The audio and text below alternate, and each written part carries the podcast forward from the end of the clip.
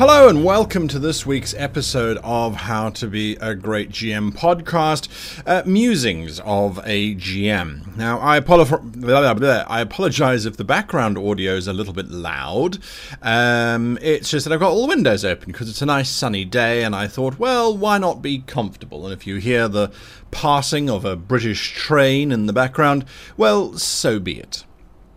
Now, last week we were looking at our poor orcs who had no concept of what writing could possibly be and how they could possibly use it.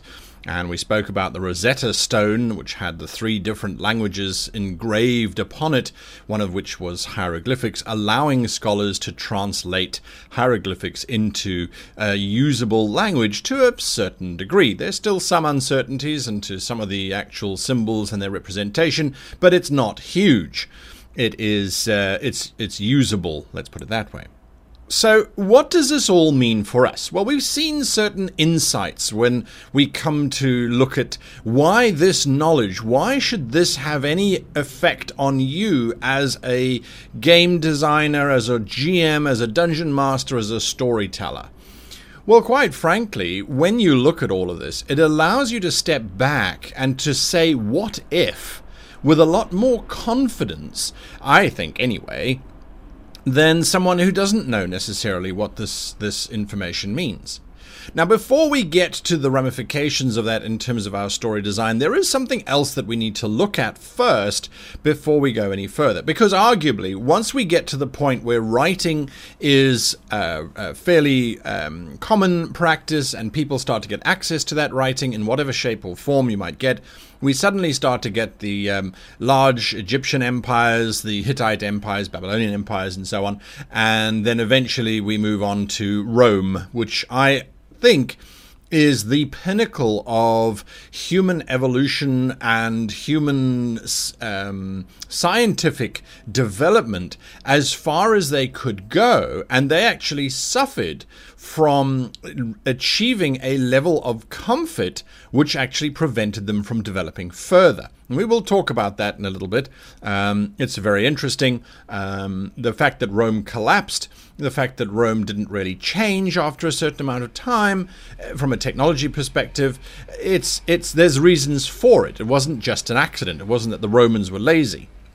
So we're going to get there in, in a couple of podcasts, and if I don't remind me to come back to talk about why the Romans uh, did not invent flying machines, even though they could have. So it's an interesting story. What we need to look at today, though, is we need to look at what happens to societies when they collapse. And they collapse oftentimes because they don't have writing, that's one of the reasons. But the primary reason is that the society gets too big for the territory that it can support. And there's some very, very terrifying examples that we can turn to. Basically, in our own history, I should say, anyway, and these, of course, we can apply to our games.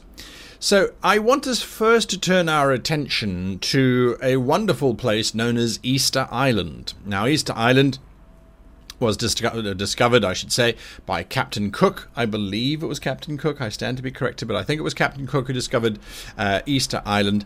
And when he arrived on Easter Island, he discovered all of these amazing buried heads of titanic proportions, really, really titanic proportions.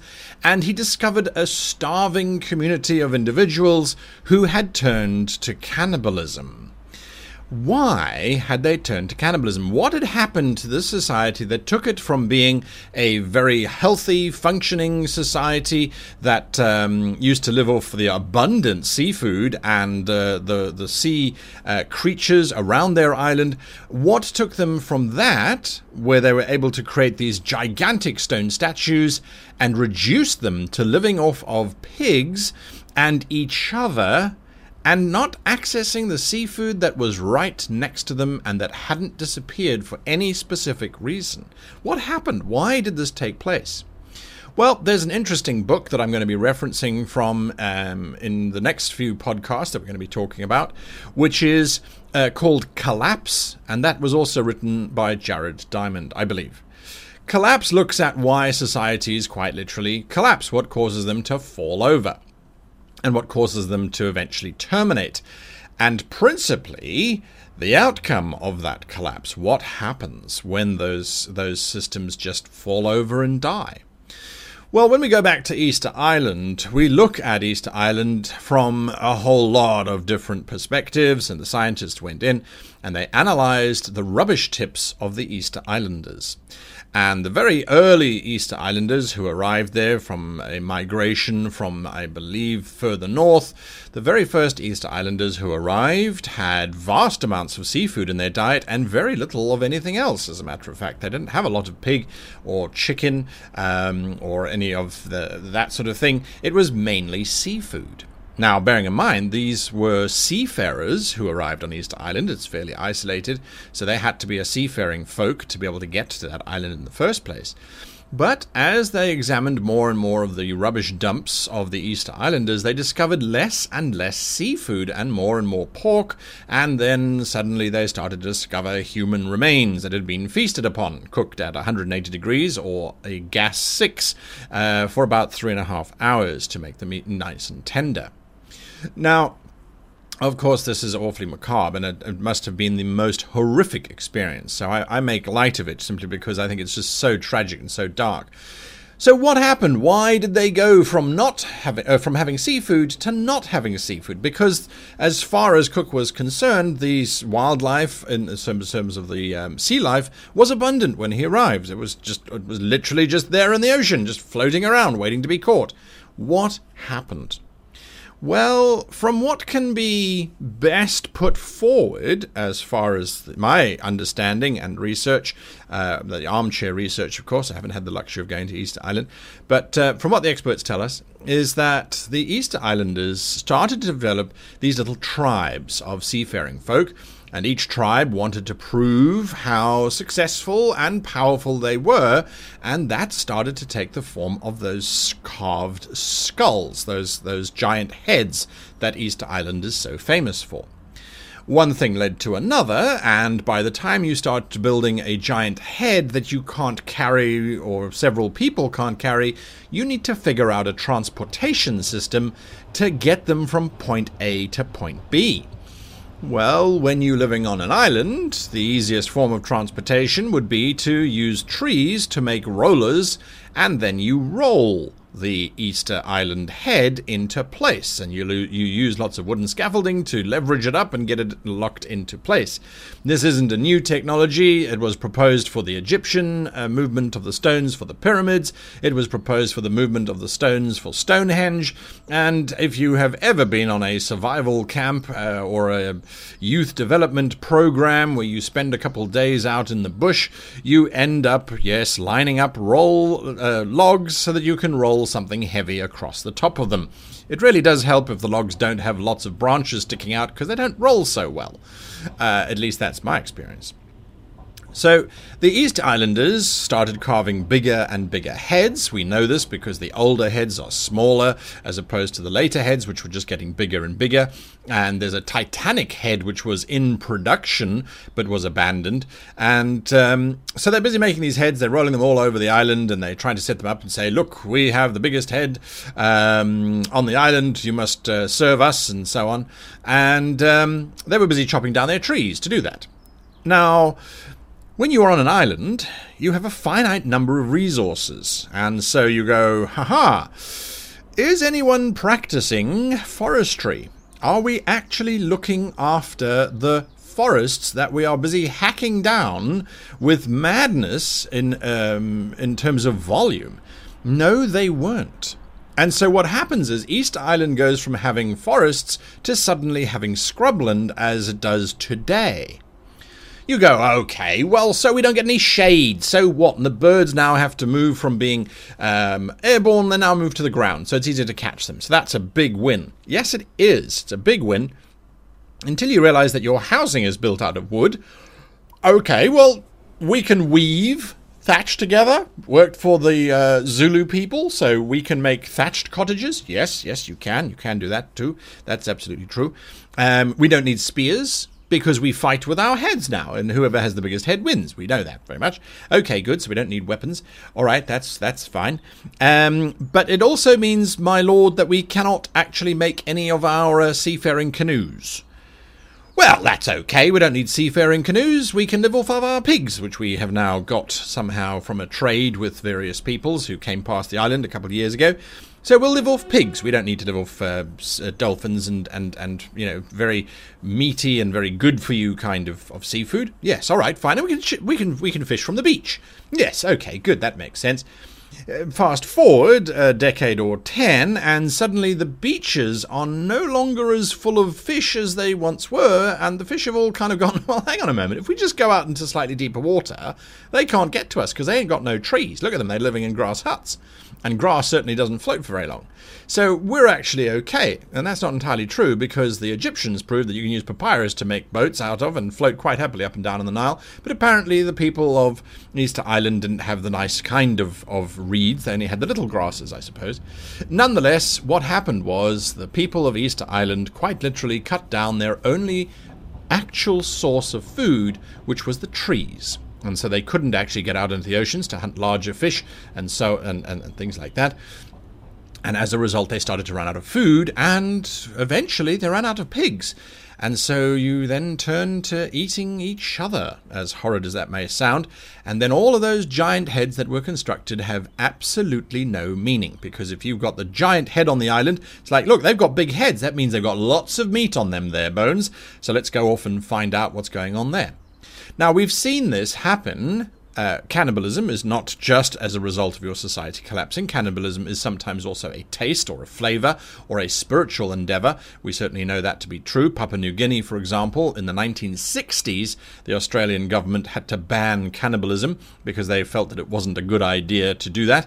And uh, you look at cannibalism and you go, well, you know, the, the 1960s, that seems very strange. Well, no, because you had people who had been isolated from Western sensibilities of not eating one another, uh, at least uh, on a regular regular basis anyway, we do still get a few people who develop a taste um, for uh, man flesh. Um, but Papua New Guinea, it was a war system. It was a system of gaining the spirit and the strength of the opposition. It was quite quite uh, much a, a, territorial thing as well. You jump over to the Amazon jungle, and you had a tribe of individuals who, to this very day, as long as they can get away with it, will consume the bodies of their dead, not killing them, waiting, for them to die first, and then they consume the body of the dead, so that the dead becomes part of them and never actually truly dies.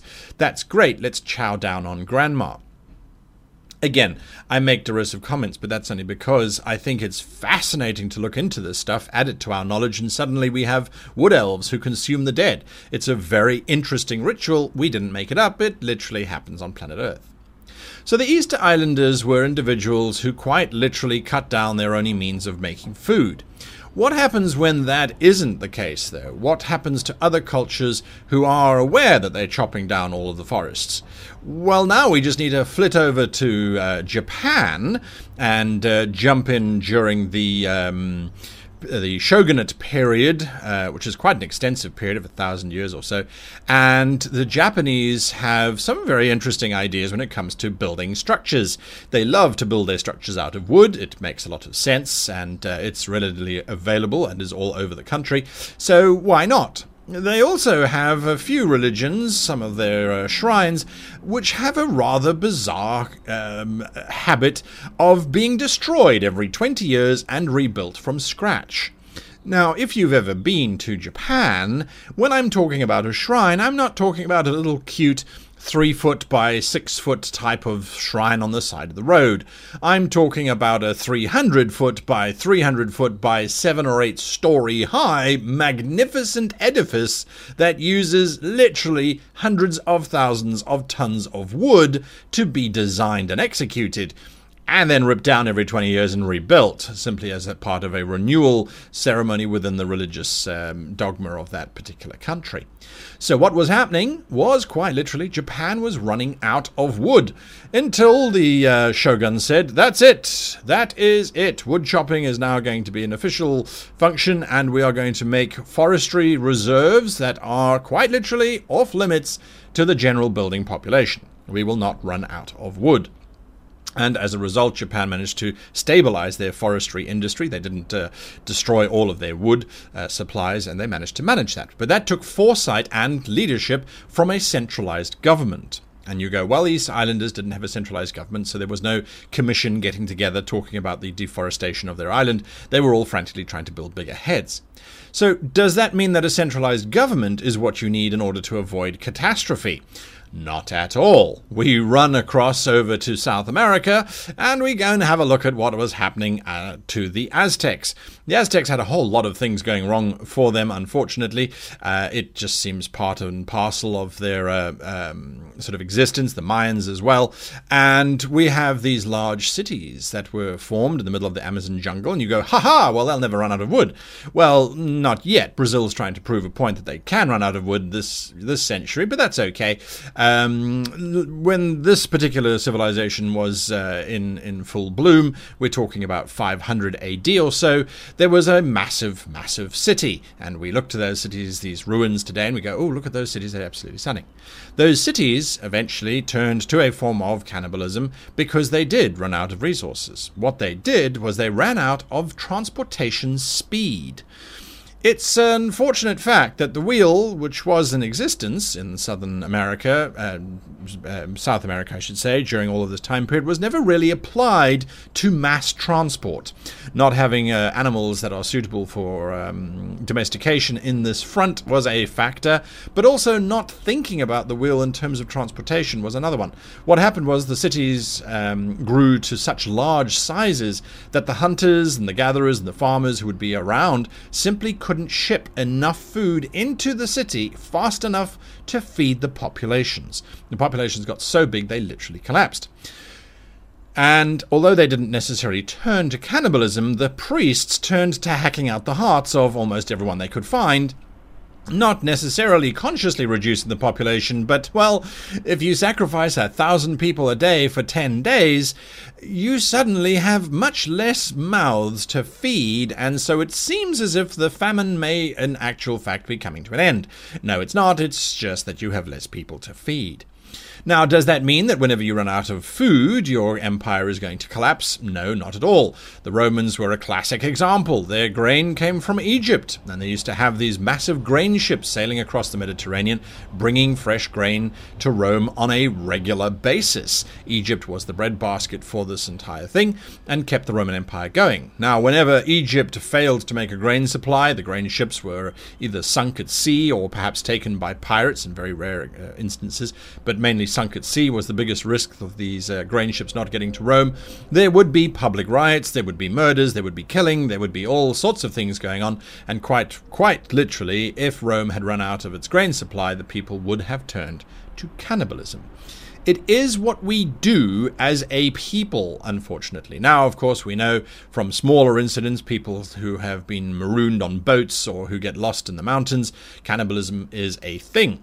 Interestingly enough, there is a rule in British maritime um, law that states that if you are survivors from a sunken ship and you are in a situation where you are all going to die if you don't uh, eat one another, there are extenuating circumstances that prevent you from being prosecuted for murder uh, because you have eaten a member of your crew.